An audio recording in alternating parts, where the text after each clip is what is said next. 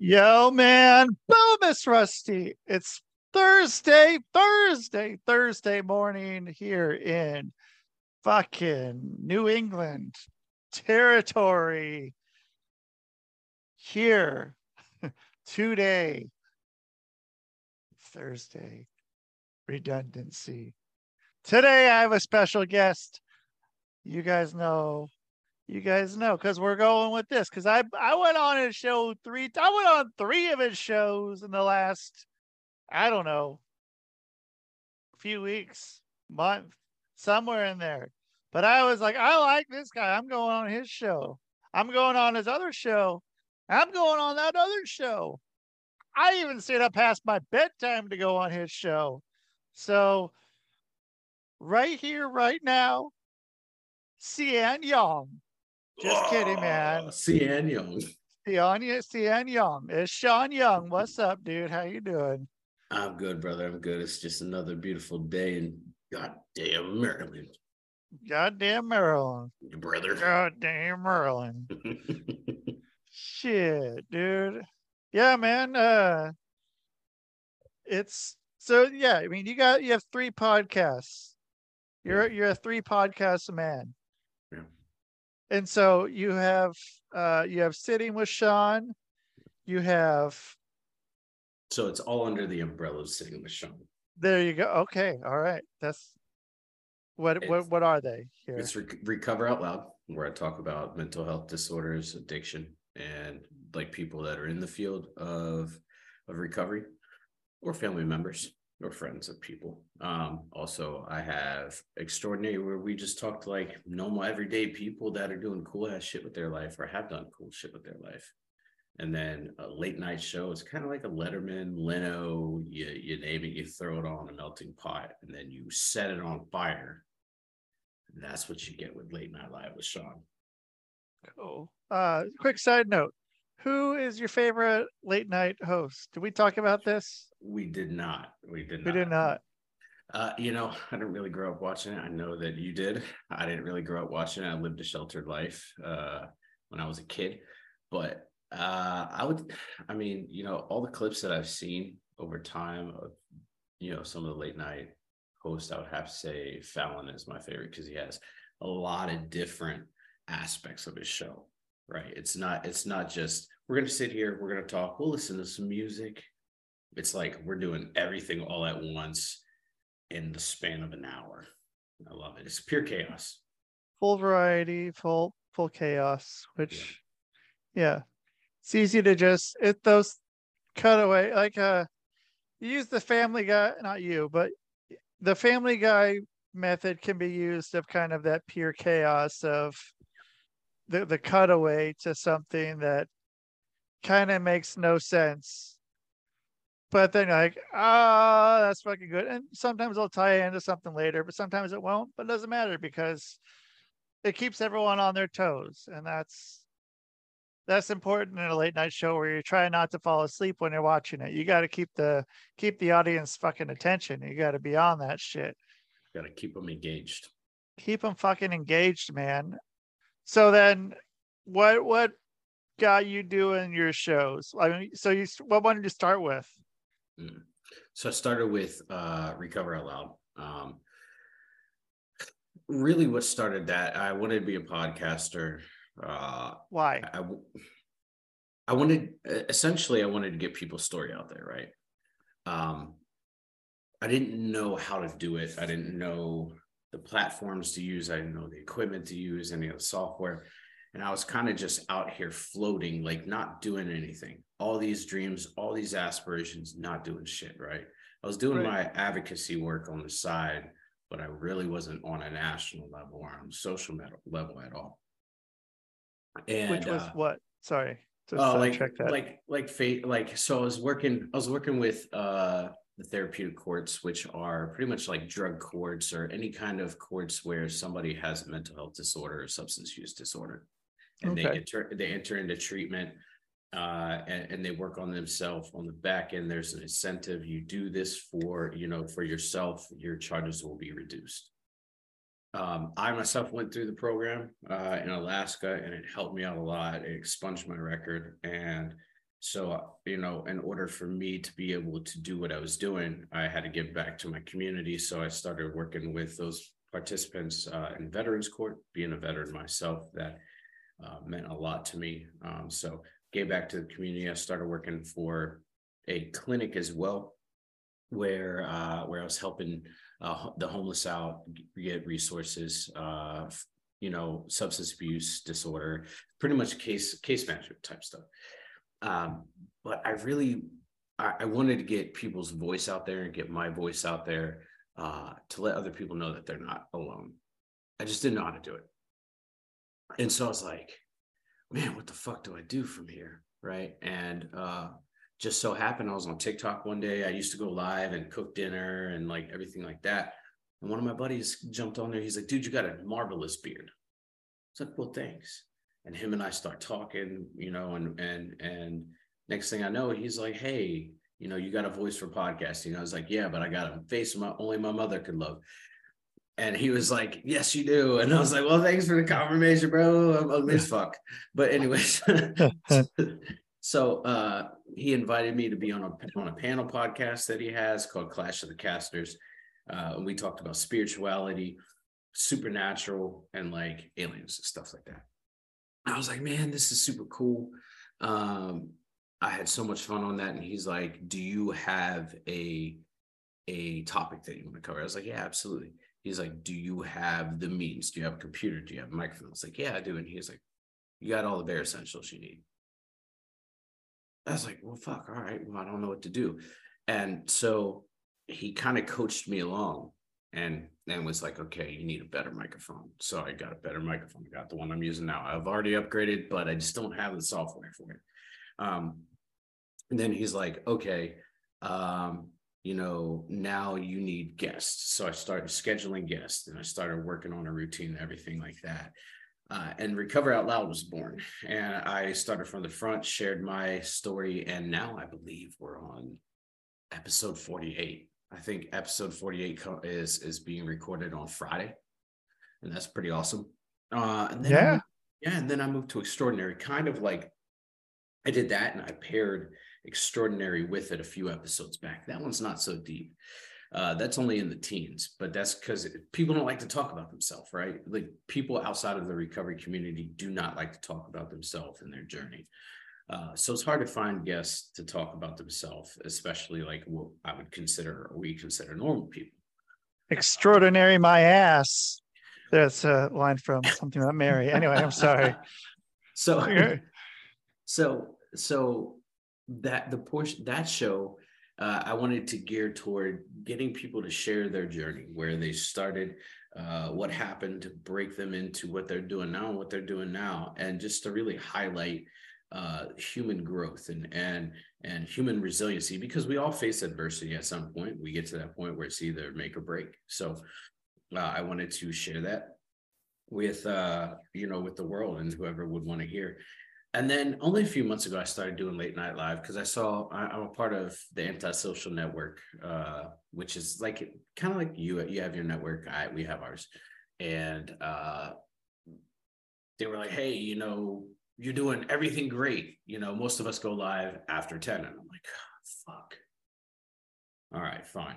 So I, I adopted this this late night live show where it was like you we're going to talk about things that you can't talk about during the daytime. We're going to talk about things that you can't talk about anywhere else. Like my first guest uh, is a good friend of mine, and she's a stand up comedian in Philly, but she's also like she she has her own podcast called The Hoe on the Go, and then she does a lot of mental health uh, advocacy. So like we talk, it, it was crazy. We talked a lot about sex and a lot about stand up comedy and all that stuff. So yeah, it's pretty wild. This journey has introduced me to some amazing fucking people. Yeah, it's kind of weird. Like, yes, I was talking about this on a podcast a few nights ago, or when I was that? Oh, yeah, two two nights ago with a guy who uh like I know him from wrestling, but yeah, he does a lot of other stuff now too. Um, but he's up in Vancouver. And uh I mean like I, I was talking with him, I'm like, I would never fucking met him. Like, where the hell would our paths would have crossed? Like I don't know. Like, why why would we be friends? But then it's like wrestling. Now it's like podcasting. It's like it's a lot of people I would never fucking know that I would, you know, talk to or cool with or friends with in a million years. And then it's like, oh, okay, but we all we're all kind of in this this group and we have that. And then, you know, it, it makes it all, you know, it makes the world kind of much smaller community and a lot less sectioned sectioned off than it, it really is. Yeah. And, you know, I- pod yeah. I, I, you know, I'm being a fan of wrestling, lifelong fan of wrestling. You're like the fifth person that I've met that has had a history in in the business or is currently in the business, and it's awesome because not only do I get to see like the fans' perspective, but I get to see this the perspective behind the curtain that that like a lot of people don't get to see, like what it what it looks like. You know, some of the politics that happen behind the scenes, or just you know some of the cool stories like I was talking to this dude, Rob Wilds. He's he founded um the anti-social network. And I I literally did a shotgun blast of all these different wrestlers. I'm like, okay, I'm gonna name a wrestler. You tell me what you think of this person. Because he's worked with almost all of them. And it was pretty cool. It, it was a really cool experience to have because a lot of the perception that we have as fans of a certain wrestler is not who they actually are. So that was pretty cool. Yeah. Um yeah, that's true. I mean, there's yeah, a lot of fucking it brings a lot of people. Not not all of them are great. Um but you know, so such as any fucking community within whatever you're in it, there's gonna be some some bad apples, but then there's gonna be some people that are cool as fuck that you would have never known are cool as fuck. Yeah, dude. Like Um, I, I was like, I was like, yeah, dude, uh Hulk Hogan, because the first perception in my head is like Hulk Hogan is a piece of shit because every story that we've ever heard about Hulk Hogan, he's like, he's one of the nicest people you ever meet. He'll give you a shit off his back. I'm like, what? I- What? Yeah. Damn Hulkamania, brother. He'll give you a shirt off his back. That's wild. Yeah, I mean, um, yeah, one person's interaction with someone can be a lot different than others, you know, like I've, and you know, also how long that they've been friends with them and stuff. Like, uh, I mean, like, again, going back to this one I was talking, this guy I was talking with Vancouver, Ravenous Randy Myers, he did a few things with with Piper and uh and as did I, and like we both couldn't say, you know, enough nice things about him. But then I've also heard people that, you know, worked with him back in the territory days just saying like that, dude, he was such an asshole and a piece of shit. I fucking I wanted I wanted to beat him up, dude. Like, you know, fuck this guy. And uh I mean, yeah, I mean lots of people have do- lost different experiences. And, you know, if I don't know, if everyone has the same perception of you, like it's I don't know how that works. I mean, ev there's definitely, I mean, there's people that could say that they fucking hate me, and there's people that they can say like the exact opposite about me. Like, um, it's real easy, and I mean, like, you know, you can't be friends with everybody. So, I mean, some people are just gonna be People are gonna people. people are gonna people, man. You know, it, what one bad experience with someone could be uh not mean nothing to somebody else that has that same experience. Yeah. Could just be fucking Tuesday for them. But then this was like some one thing that someone did to them that fucking shattered their whole existence and now they fucking hate that person. So I think I don't I, I think that everybody should formulate their own opinion of other people based off of their interactions, not going off what other people say because that's not the person that you're gonna get on the other side of that, right? And we're all different. So right. you know, I've had great experiences with like CM Punk, dude. And I I Right. CM fucking And- love CM Punk. And there's a lot of people that say he's a fucking asshole. Yeah, a lot of and you know what that's that's shit. not your reality that's not your reality due to him like you were you were saying you talked or he talked to you for like an hour or 45 minutes or something like that just like that doesn't sound like a fucking asshole like you know your your perception is what you fucking have. It's not what someone else does. It's not it's not the fucking popular person in the room that's gonna tell you that's fucking this is how the person is, dude. Fucking you don't know. You you you don't know me. You don't know me. Like, dude, that's a fucking real thing. You don't know me. Like, dude, fucking formulate your own opinion about the person. When you meet them and you find out they're an asshole, call them an asshole. Until then, you don't fucking know them. It's not like, dude, even like my best friend said the person's an asshole. They're an asshole. How do you know? How do you know? You trust your best friend. Sure, your best friend's a great fucking person. It's your best friend. But at the same time, you don't fucking know them. You might fucking think the person is the coolest person in the world. Yep.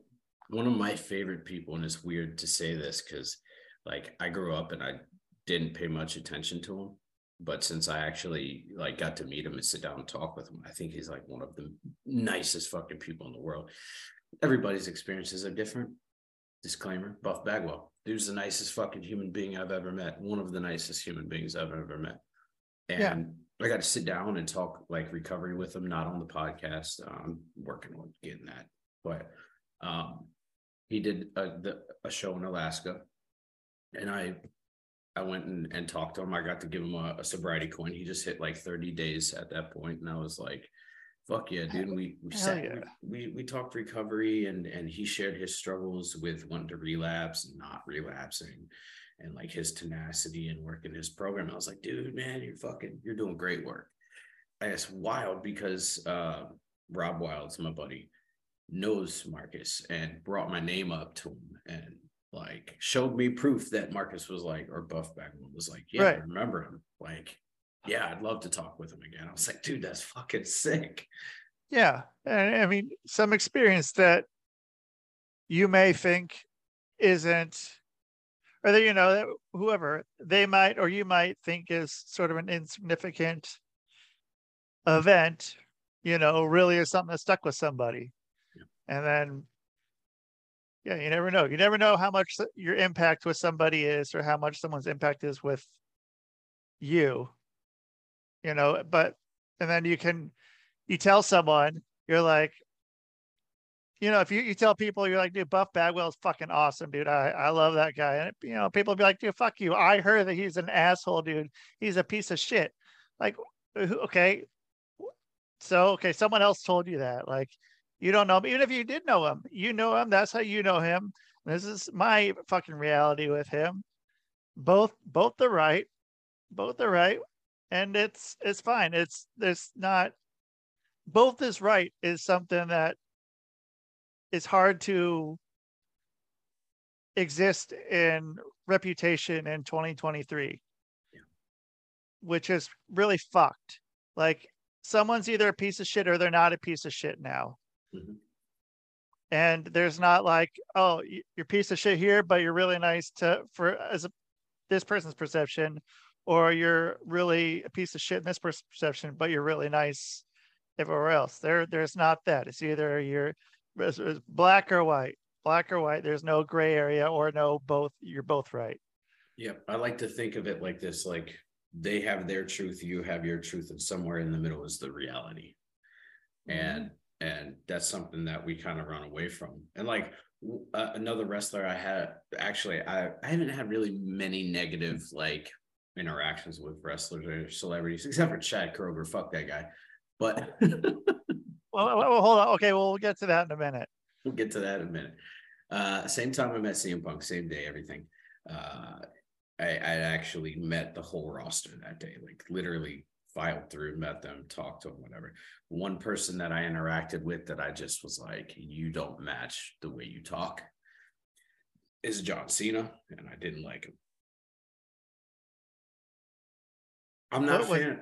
What what was it? Was it sort of a feeling you got, or yeah. was it just just some sort of weird vibe or something? No, so or just so, it didn't click.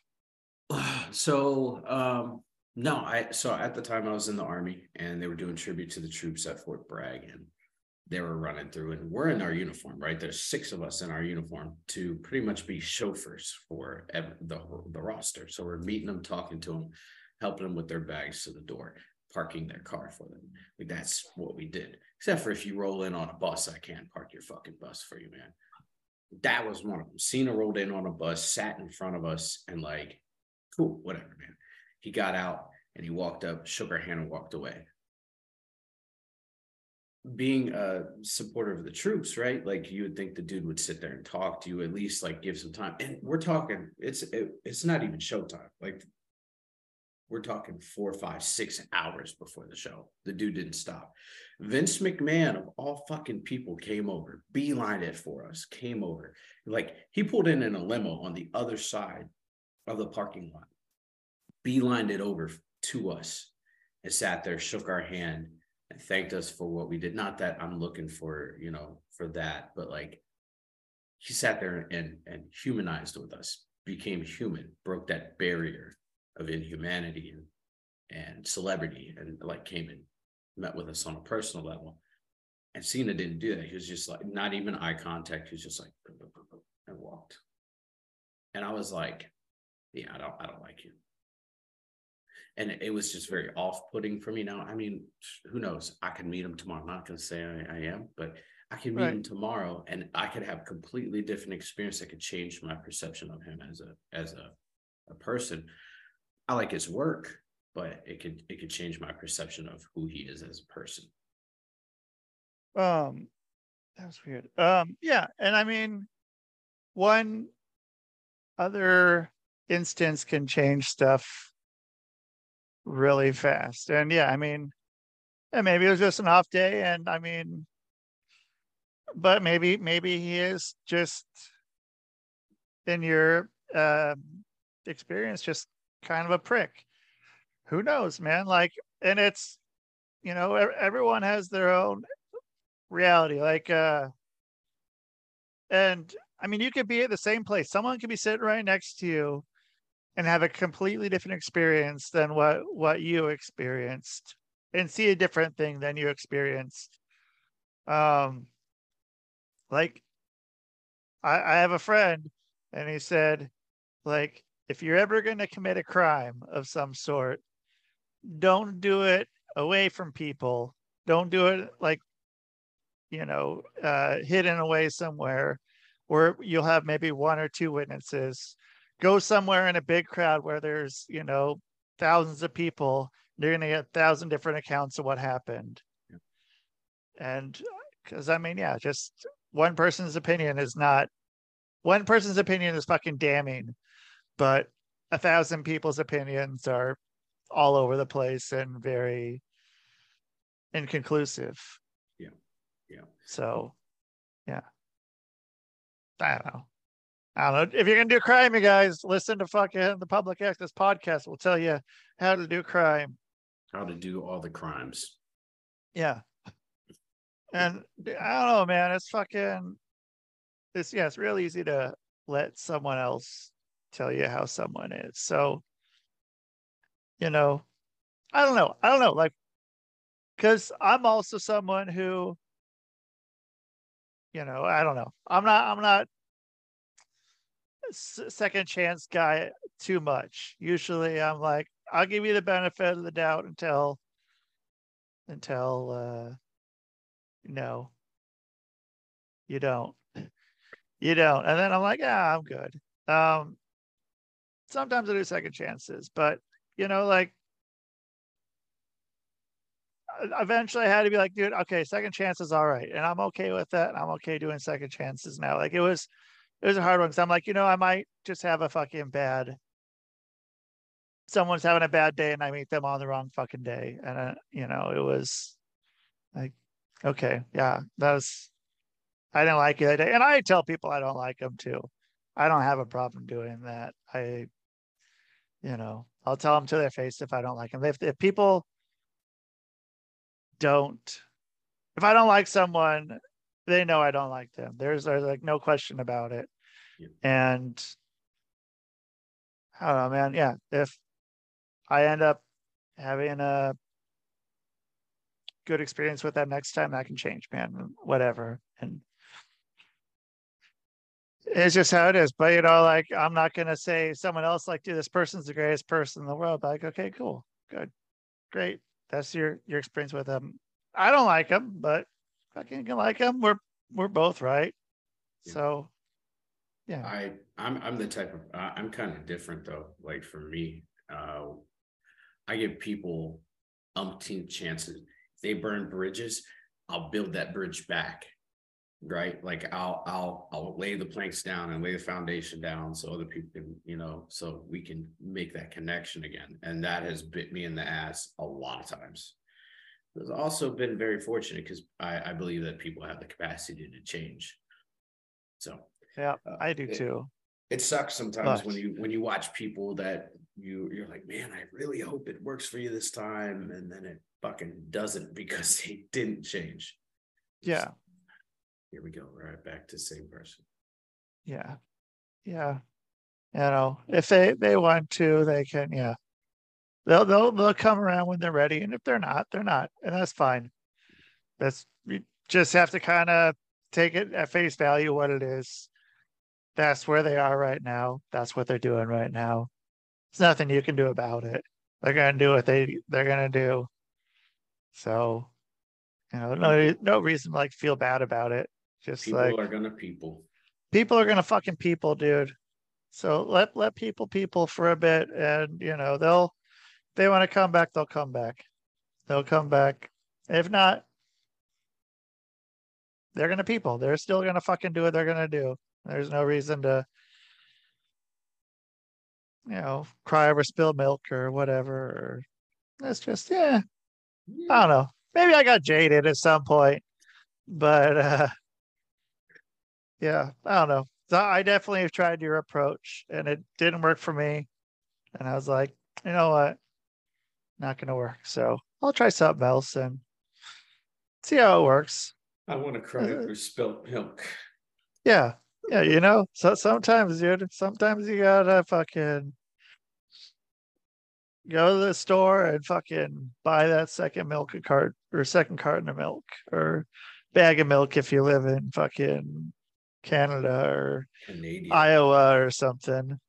they in have Iowa- bags of milk Yeah, yeah. uh, In Iowa, they have bags of milk. Um, so like they, you buy it, a bag of milk, and you put it in like a pitcher, like a, uh, like the thing you put Kool Aid, like Kool Aid in. You put milk in there.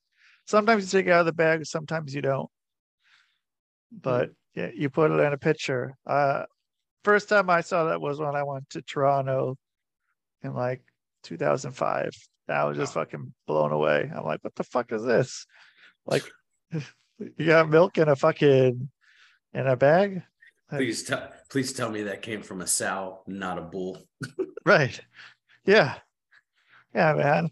Like the fucking uh kingpin, man. Dude, those fucking the Farrelly brothers had a good fucking run of movies for a bit. They had they had a good four or five movies that were just like really hit. I mean, they had I'll give them at least three that were just fucking knockouts. Uh I mean, uh like Dumb and Dumber, Kingpin, and there's something about Mary. Like all three of those, I think all came out within like two or three years. And like all three of those, they fucking they were hitting shit right on for a bit, dude. yeah Some some of their stuff lately hasn't. I mean, it, they did what they did. They're they're they don't need to do much else, but they can experiment some. But I mean, they they really hit their stride then. That was their their peak. There were still some others after that that were still pretty funny. Um, but I mean, right there, they fucking they were on, dude, i still quote dumb and dumber all the time, man. pretty much all, All the time And it's it's like almost a 30 year old movie. Uh, next year, next year it'll be 30 years old. I go, And to, uh, I go to restaurants. I look at my girlfriend. I was like, "What's soup? What what's soup du jour?" She's like, "That's soup a day." I was like, "I'll have that." Yeah, right. And dude, I mean, yeah, it's it's so good. It's so good, and I mean, yeah, just as wild that that was that long ago. Like I and, uh, and the a lot of it was filmed in Salt Salt Lake City, which was weird too. Yeah. I went and saw some of the spots. Um, but then yeah, a lot of it was filmed in Colorado. Like, but the parts that were supposed to be, um, what is it, uh, Rhode Island, I, I guess where they were from was Salt Lake City, because yeah, which was weird. That's weird. Yeah, and then yeah, but so like some of the lodges were yeah there, and some were in Colorado, but I had no clue it was filmed there in Utah. But um, yeah, man, fucking next year we 30 years old. I went and saw that movie at the fucking Lake Theater. It was like this old little shitty theater with really shitty seats. They had three three cinemas in there. I saw it with my mom in the theater, and uh, dude, yeah, it was fucking great. I was loving it. I was, I don't know, eleven or twelve years old. Shit was fucking. I was like, yeah, because I I went and saw. Uh, I mean, I saw Ace Ventura the year before, but then you know, uh,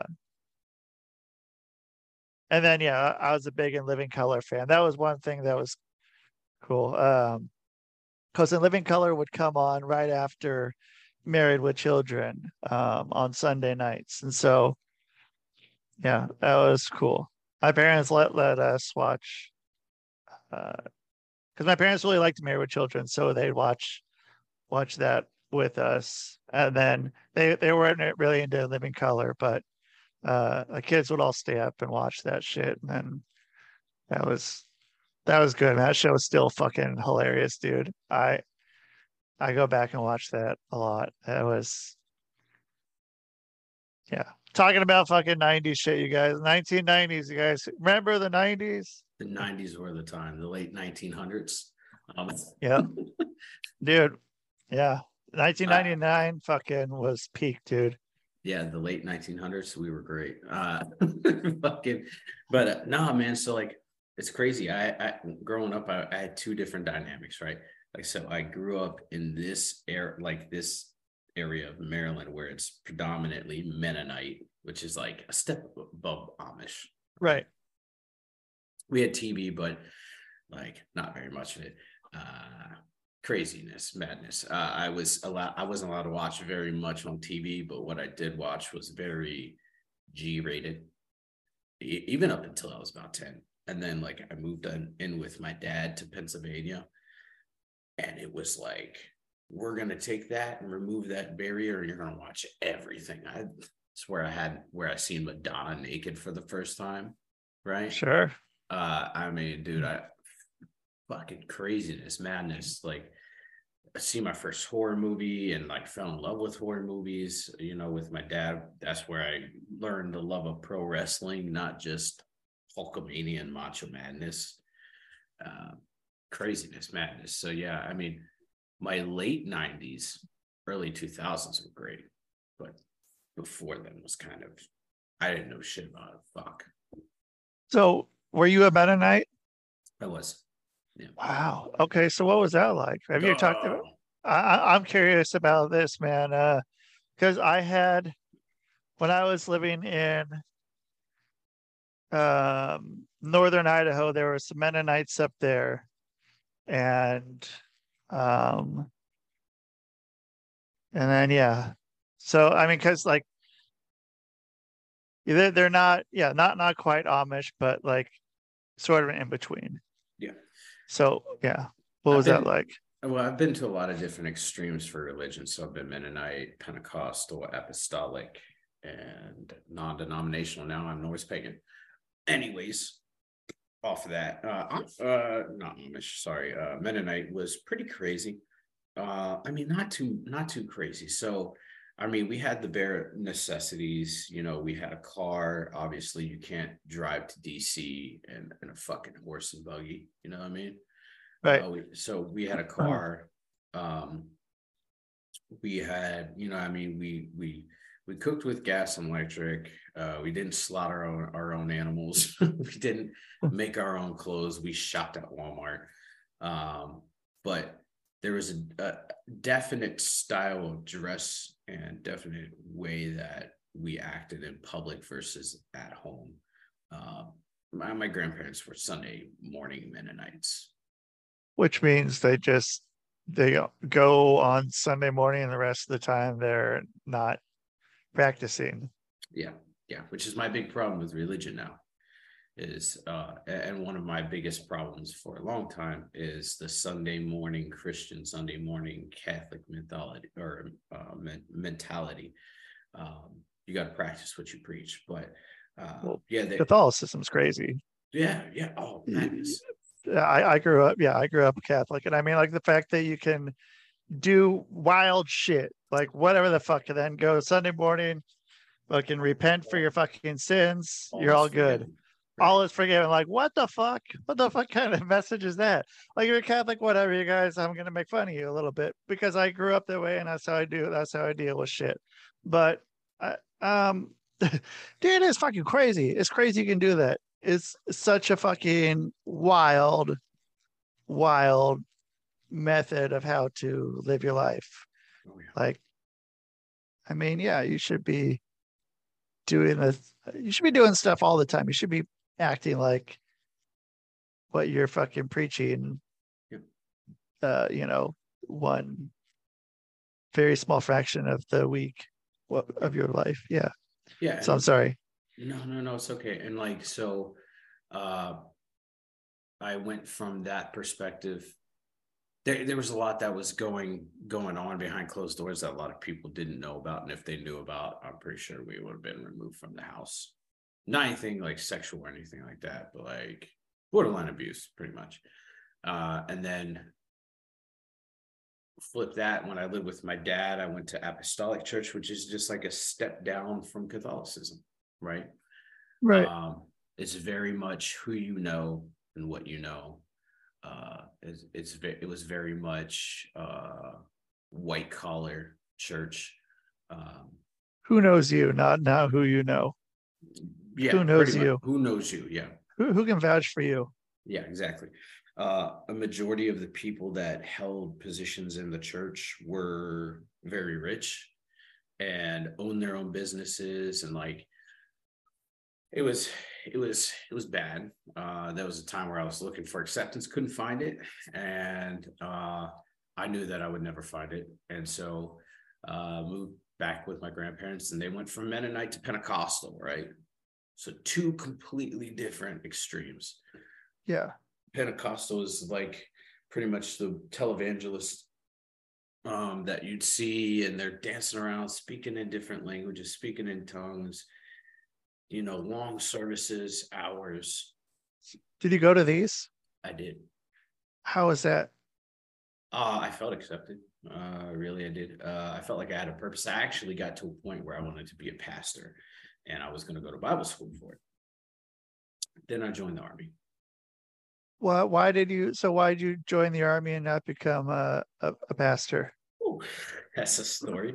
Uh, so uh, this was after 9-11 but 9-11 happened and uh, i lived with my dad and i said i wanted to be a marine and i wanted to be a marine because my grandfather was marine uh, i wanted to serve and do all the stuff not necessarily live the glory but because i didn't know what it meant but you know I, to I live in the ocean yeah pretty much something like that um, so i ended up moving in with my grandparents uh, from my dad's house and i started like stepping into what I felt like was my purpose in life. And I told my dad, I want to be a pastor. I don't want to be in the military at all. And he was like, fuck no, you're going to sign a contract for the army because you need structure in your life. And I was like, oh, what? Like, wow. Right. So, uh, 17th birthday, in between, now, seven, in between 17 and 18, my dad drove from Pennsylvania down here to Maryland and picked me up and drove me to the recruiting station and said, You're going to pick a branch. And I was like, Fuck. So I really didn't have an out. There was no out for me. And you were 17, you said? Yep, I was 17. And wow. essentially what he said was, You're either going to sign a contract for the military or I'm going to kick you, like, like I'm going to disown you from the family. You won't have a family. Holy shit. Yeah. And I was like, oh dude this sucks right so i'm like i'm i'm literally stuck between a rock and a hard place something i don't want to do versus lose my family Right. And Which is something you probably don't want to do either. No, I mean, my mom, my mom wasn't a part of my life. She left when I was 11. Uh, I've had many people in my family leave or die, and it was just like I don't want to fucking lose what I have, right? So Right. went went in, and the there was two two offices open. There was the Navy and the Army, and uh, I went into the Navy first, and they were like, "Let's see if you're smart enough to join the Navy." And in my brain, I was like, "I'm already not going to join because you didn't receive me with like, what do you want to do?" Right. And so I took the pre, there's an ASVAB test. So it's pretty much like a placement test, like you would take for school. There's a placement test for the military. And it pretty much gives you like a raw score, what it would look like if you actually took the, the, the real test and was able to go through everything like that. I took it. They said, this is what you scored. You did good. And I was like, well, fuck you. I don't want any part of you. And so I went to the army next. I literally got to the door, stepped inside, and the recruiter was like, what do you want to do with your life? And I was like, that's what I'm looking for. And he said, I want to rock.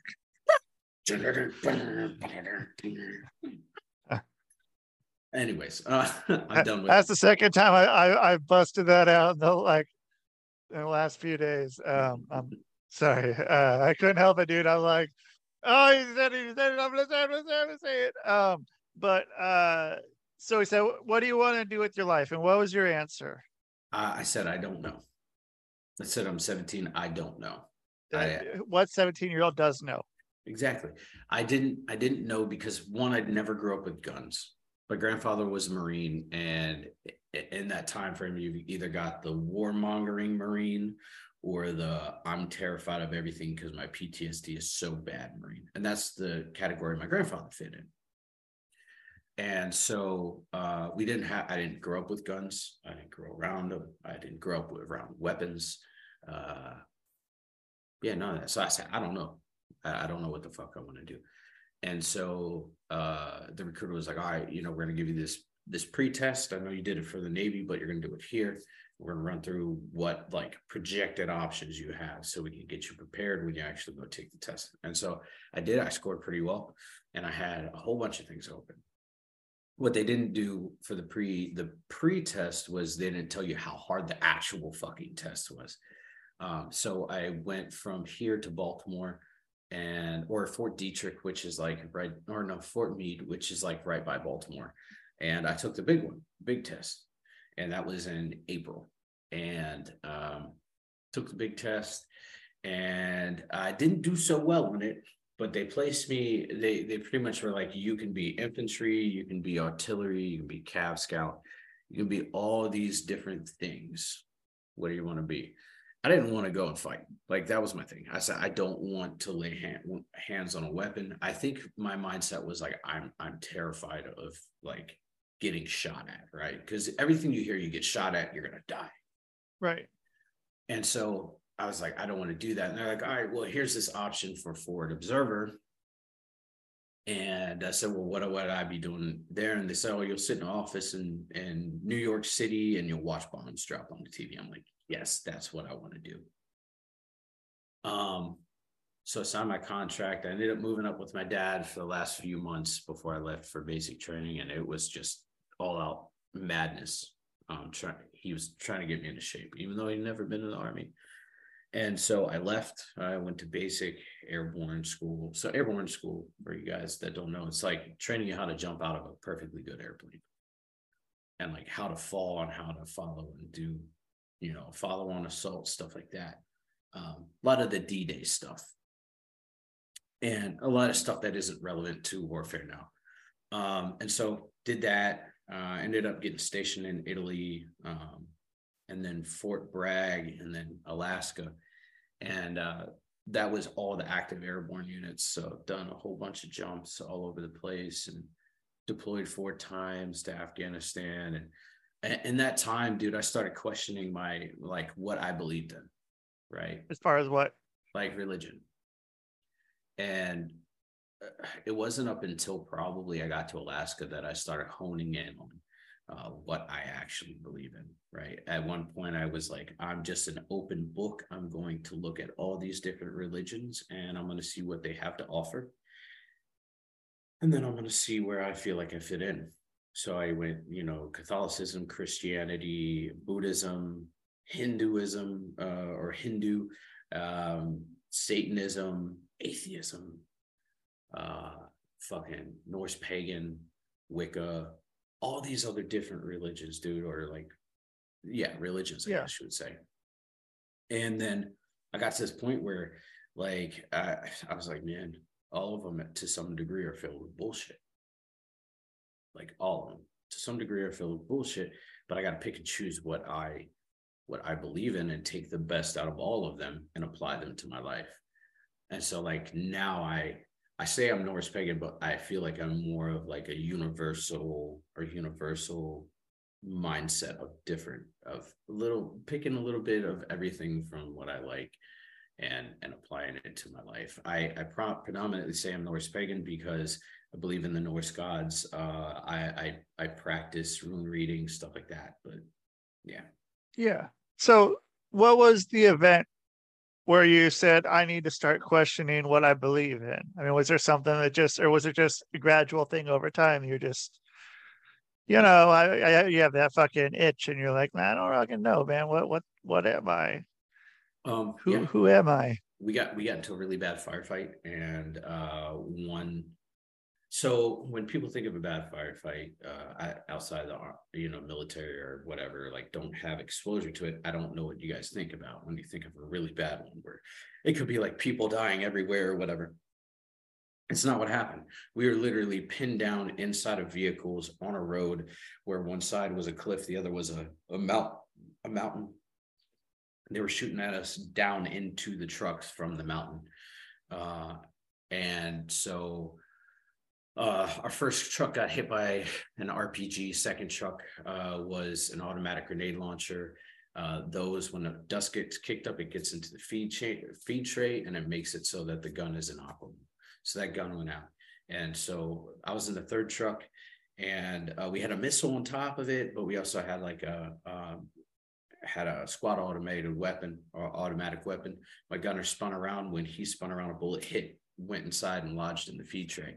And so he couldn't shoot. So that's three vehicles down out of five, and the last two are shooting. And so as he's as he spun around and the the bullet hit and he couldn't fire, he's like, "Hey, I can't shoot. I the gunner's area has this um, has this um, like swing seat almost. So we I unclip it so he can come down and get to safety so he's not so he, he's not exposed to to any you know rounds coming in. So boom, I clip him, he comes down, I pull him down, I hand him my weapon, my M4, so he can he can shoot out the out the vehicle and he's shooting. And as I'm sitting here, I'm looking up and it looked like a hornet's nest inside of inside of the uh the turret. And I, I just thought to myself, one stray round will fucking end me. Right. And that's Right. where that's ultimately where I was like, I don't know what's out there. I, I don't know who's up there watching out for us. I don't know none of that. Um, luckily in that firefight, nothing happened, nothing serious happened to anybody. Nobody got injured, nobody got killed. So that was good.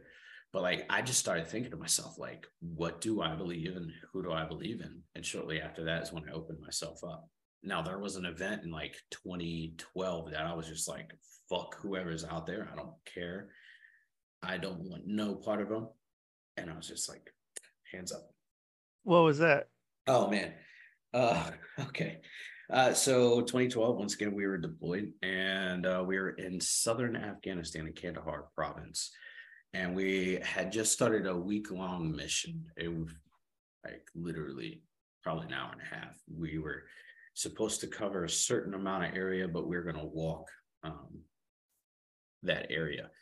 And so that so uh, for those of you that don't know a lot about Afghanistan, that's where the that's where the home of the Taliban is. Uh, eh, but in that province alone, Kandahar province is the birthplace of the Taliban, where they started, where they uh, started their reign of terror and spread out through all of Afghanistan, and where a lot of the major conflicts have happened. But it's also the home of like where IEDs, improvised explosive devices, are made and perfected.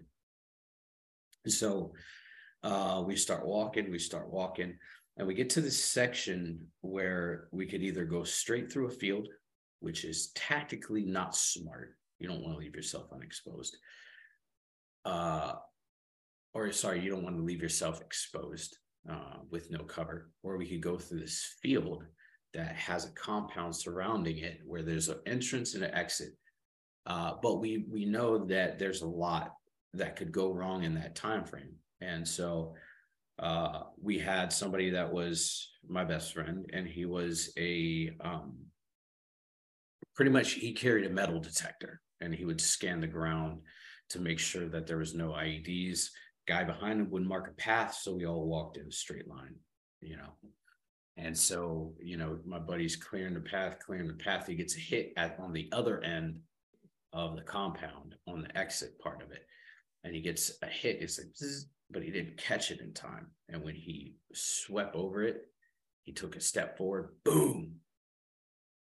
And uh I fucking Holy shit. yeah, yeah. We I I was outside the compound. We hadn't even made it in, but we heard the boom, felt the concussion, seen the smoke, and we all ran.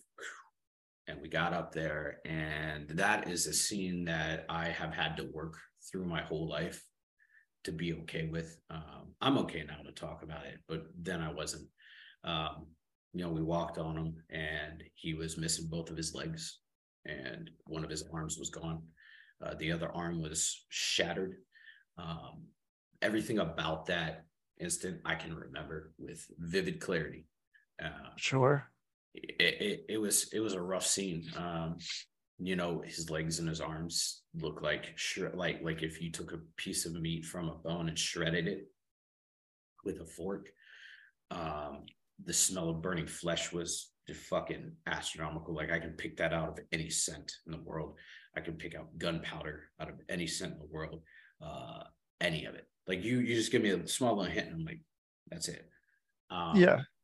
and just everything about that scene I remember with vivid clarity. And um, so that started circulating in my mind the the fuck whatever whoever's here, and part of my humanity kicked in. So I the medic was working on him trying to keep him alive. Unfortunately, He was alive. He was. He was. He lived. Whoa. Well, well, he lived for a short period of time. Okay. Uh, he was in shock, but he he was alive. Um, and so I we have gun teams which carry the heavy weapons, and so we put one guy, one team in the front of the building, one in the back, and I walked out the side of the building or the structure to make sure nobody was coming up on the side to do a follow-on attack. And I'm sitting there and I'm, you know, there's a wall right here, a field right here. And I'm like, fuck it. If I step on something, I'm the next person going. So I stopped. And as I stopped, there's a guy, you know, a lot of people aren't around during these times. And the people that are around are suspect. So, dude, there, there's a guy in all white. He had prayer beads in his hands and he's walking down this pathway. And I pulled my weapon up and I literally put it on his fucking forehead. And everything in me was screaming, pull the goddamn trigger.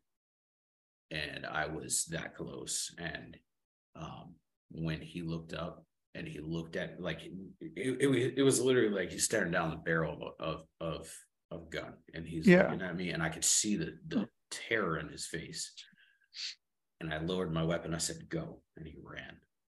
And that to me was the hardest fucking thing to do. And, and that got in my mind. And I was like, you know, fuck whoever's out there. I don't care. I was like, you took my best friend from me. Fuck you. I don't want to be any part of you. Yeah. Yeah. And so I mean that can change a lot. Um and I mean I think that can come with anyone who has had you know any sort of experience with that, whether it being people that are protecting or uh or you know protecting or even people that are in some sort of you know someone's come into their house and you know uh and killed someone or um or shot someone or um it makes people think a lot differently like when because you and that's not really something that's really brought up very much that it's just everyone should be on like this one certain path and you know like it's real easy to say oh you know like you should be trained to be able to uh, always be very calm at this part but when you've had someone you have that fucking you have that like dude you fucking killed revenge. one of my one of my best friends you have that revenge thing in your head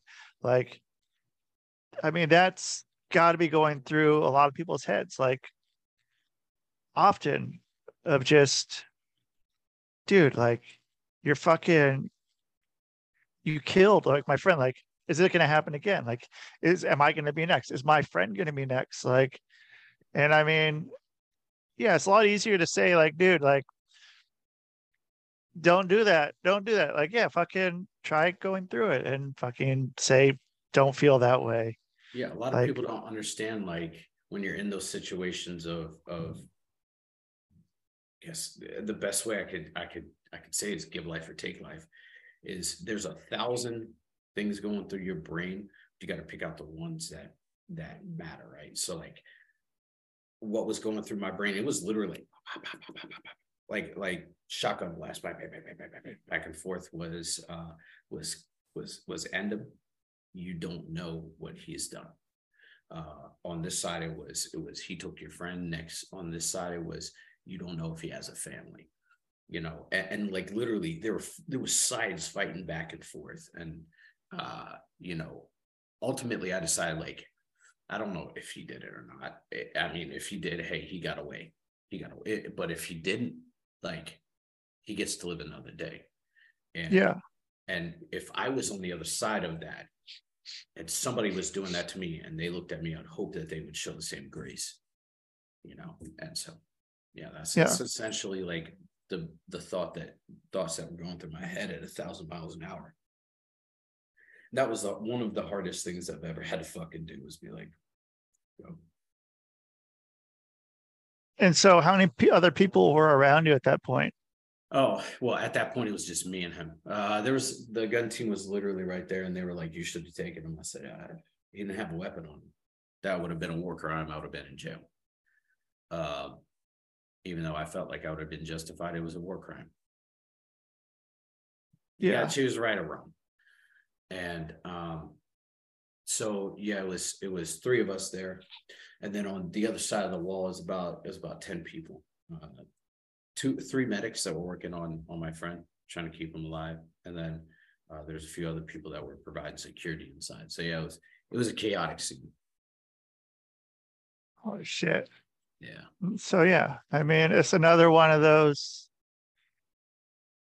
You know, a lot of people have different experiences from different perspectives, yeah. and you know, one person's experience. I mean, you know, maybe the guy you fucking let live, like, maybe he went and told his friends, like everyone else is like, dude, fuck, fuck these Americans coming over, they're fucking killing my family. But it's like, you know, dude, hey, this guy, man, he had me fucking lined up, dude, ready to fucking blow my fucking head off. And you know what? He said, fucking go. Like, they're not all that bad. Yeah. They're not all bad. Everyone's got different experiences with people. Yeah, it was it was definitely one of the more life altering decisions that I've made in my in my life. Yeah. So did that lead you to think more about your beliefs of uh, what you know that took you to your what you believe now as far as uh you know you said you're mostly uh norse pagan but a little bit of everything is that did i take you more towards that after you had that or was it i mean where where did that take you for as far as that goes Oh man, it, it, it absolutely deteriorated any belief that I had in anything. Cause like, you know, the common thought that people have, like, if there is a God or a higher power, why would he let something so bad happen? You know? And I was like, fuck it, I don't want any part of it. Right. But I feel like I feel like humanity we have to have something to believe in, right? Uh, it's better to believe in something and be wrong than to believe in nothing. And you don't know, right? Um, shit, I could believe in Odin and I could be wrong. When I die, who fucking knows? Yeah. But the, the reality is, is that we don't know what's out there. So uh, a few years passed and I started like really researching different things. I started stepping into Viking, you know, the Viking belief. I didn't know what it was called. I was like, I'm a fucking Viking, right? Yeah. Uh, you know, all the sayings, you know, Till Valhalla, Skull, uh, all of them. And I, you know, and it really didn't dawn on me that, yeah, Vikings were these fucking ferocious, ferocious warriors, right? We know them as some of the most badass motherfuckers to ever face, you know, be on the face of the planet with, along with like Spartans. But what we don't know is what they were like in peacetime. And in peacetime, they were some of the most loyal human beings to ever live. They were some of the most kind hearted human beings to ever live. They were very versatile. They overcame adversity, a lot of it. They tailored the way that they lived based off the climate. And that's what I really fixated on was, um, you know, the creed of, or, you know, the heart of Odinism, which is what I, I believe in, is that it pretty much says we don't bend our knee in supplication. So it means uh, I'm not going to get on my knees to pray to a God I don't believe in or the gods. Um, you know, it also says that uh, I don't ask my gods for free shit. It doesn't say that, but it, it Right. roundabout way. Like I don't ask my gods for free shit. I ask them for the strength to accomplish something. And uh, it also, you know, it talks about being pretty much the heart and soul of your family, being the provider. And I, I really believe in that. You know, we fight for what we want, what we believe in, uh, and we fight for what we need. And that's pretty much what I've done my whole life. I fought for what I needed, fought for what I wanted. And um, I got it. I don't need the world. I don't want the world. I'm just my little slice, my little slice of of of land is what I want. And I mean, do you mean do you mean land metaphorically or do you Metaphorically, mean yeah. okay. Yeah. Not okay. No, I'm not gonna go to my neighbor and start. You know, if you, if you want to, you can. You know, I, I mean, you didn't hear it you didn't hear it first here on the public access podcast. Um, FBI is gonna come looking for me on the public access podcast. right? Have you ever gone up to any uh, Scandinavian countries or gone to? I guess if you want to go to the American version of that, have you ever been to uh, Minnesota or fucking Wisconsin or North Dakota? Or yeah, or uh, yeah, I have been to Minnesota. Uh, I have been to Wisconsin, but I've only driven through them. Um, I really, really want to go to Norway. Um, I want to go to uh, Greenland and Iceland. Um, per, I, I want to go to Iceland because of, yeah, I mean, that's that's kind of like the motherland in a way. Leif Erikson went and, and settled settled Iceland, but I want to go there because it is all healthy living. Um, I don't know if you've ever looked into like the way that that that they live on Iceland, but they live off of geothermal energy. Their Dude. whole country is. yeah. Uh, I've definitely looked into that. I'm a I'm a very big uh hot spring guy, and I fucking it sucks here uh, on the East Coast as far as hot springs. Like man, living in uh, dude, like, fuck, in uh. One of my favorite ones I've been to was in in Idaho, man. Uh, and I went there a whole bunch. It's actually where ended up uh burying our our one of our cats and uh dude i fucking i i love the geothermal shit dude it's fucking it's something I, I don't know not otherworldly but sort of and like the fact that they're not using more of the geothermal energy is more just to heat these waters as opposed to what else they could really be doing, especially with the place, you know, like Iceland or like fucking Idaho, dude. Like, you know, why not use that energy to be able to do so much with it? It's free fucking energy and uh, fuck. I love hot springs, dude. Like, that was so yeah. I was looking at places uh to move to. I mean, one of them, like I, I love high desert and hot springs, and like they both kind of go hand in hand, dude. Like New Mexico, I was checking out a lot of places there, and um, you know, kind of yeah, Arizona, uh, some other parts of Utah, Nevada, um, you know, Idaho, Montana, like, dude, yeah, or yeah, fucking. So yeah, like one of the places looking at going was Iceland to go, go on vacation, like, go chill out there and just hang out in the fucking geothermal pools all fucking day, man, and maybe maybe do the back and forth thing that they like to do, where they go from that into the freezing cold fucking water and then back into there. Um, maybe mm-hmm. once. I don't so, like cold. So Iceland, they actually use geothermal energy to power a lot of their cities. Right. And and but, I found that super awesome. You know, yeah. you're, t- you're tapping into natural resources that are that are being developed underneath your feet, right? To power right. power the city. It's clean energy and, and stuff like that. And then not to mention like a lot of the restaurants there go and pick their own food, right? They if they're serving meat, they're gonna go hunt their meat. You know, they're yep. gonna get their own crops. They're gonna grow their own crops. I find that to be super awesome. It's very resourceful, very clean.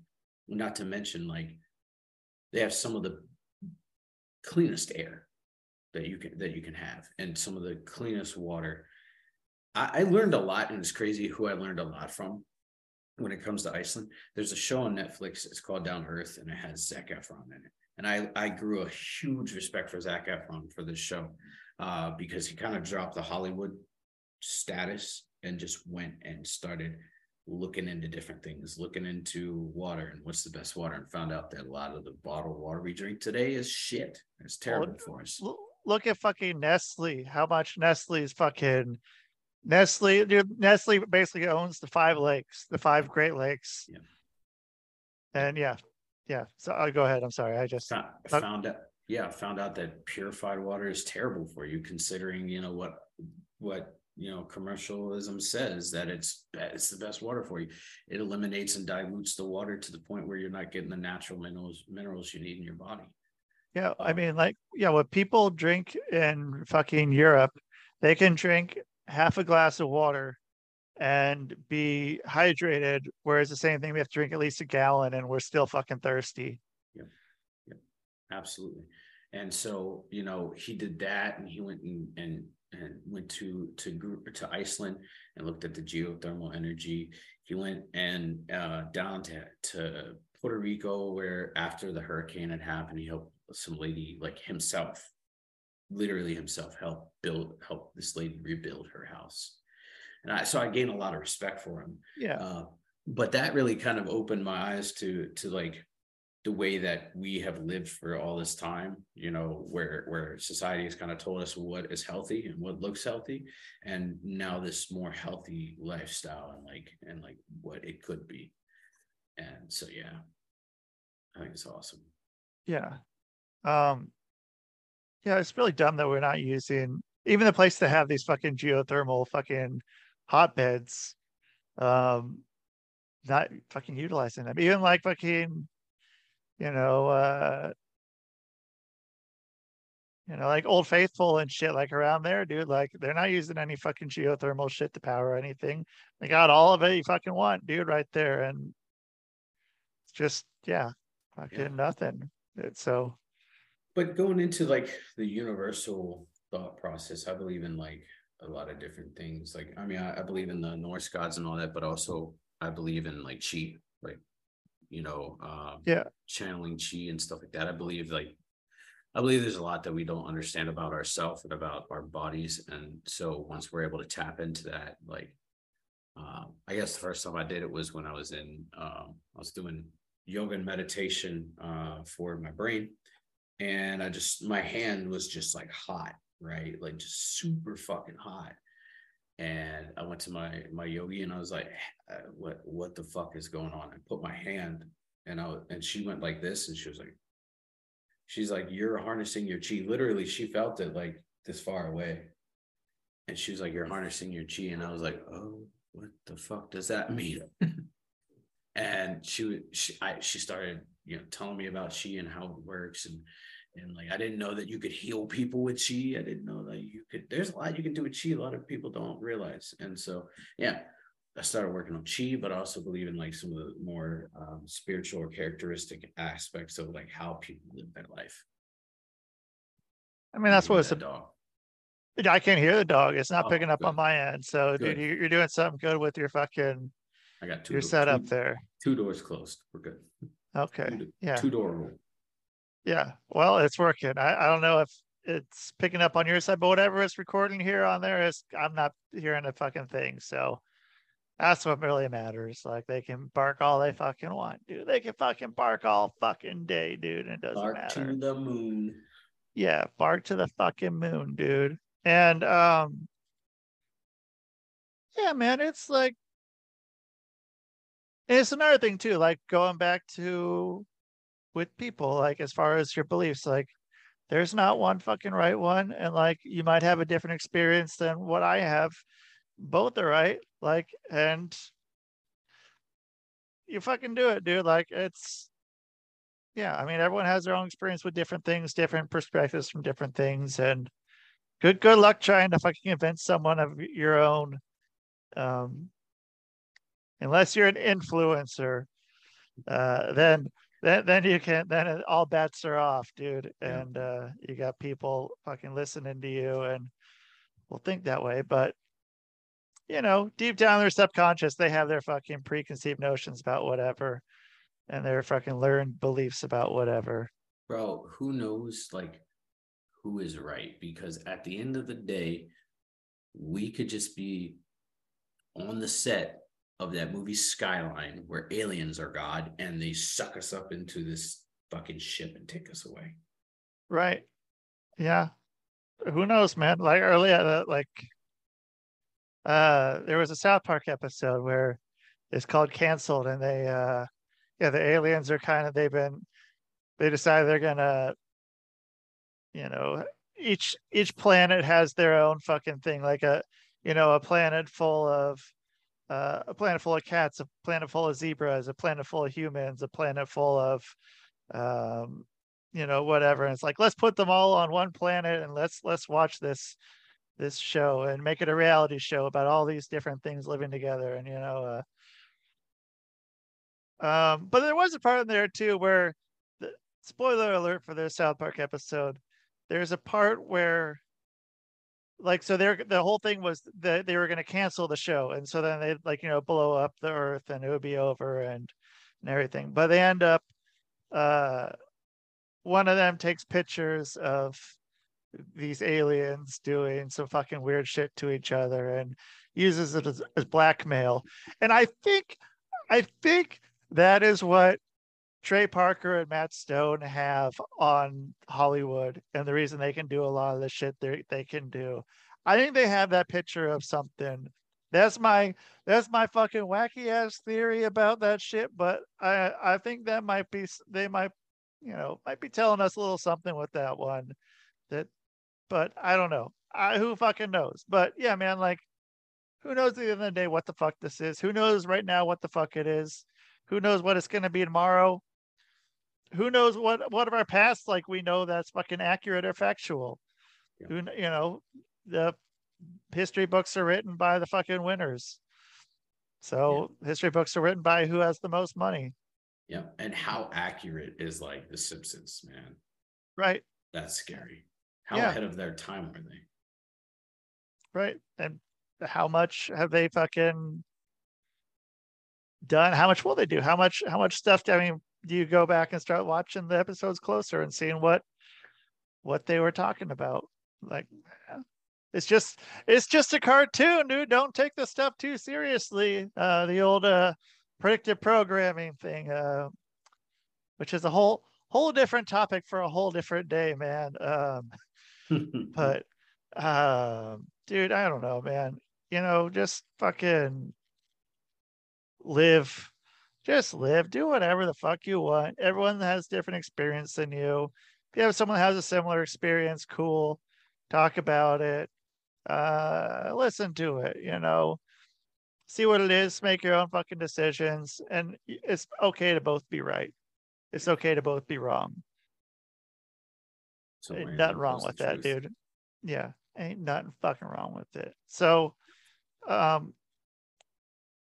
I know we didn't really talk about what what I thought we were going to talk about, but that's usually how it works here on the Public Access Podcast. Uh, so, the Sean Young uh, does have places where you can contact him.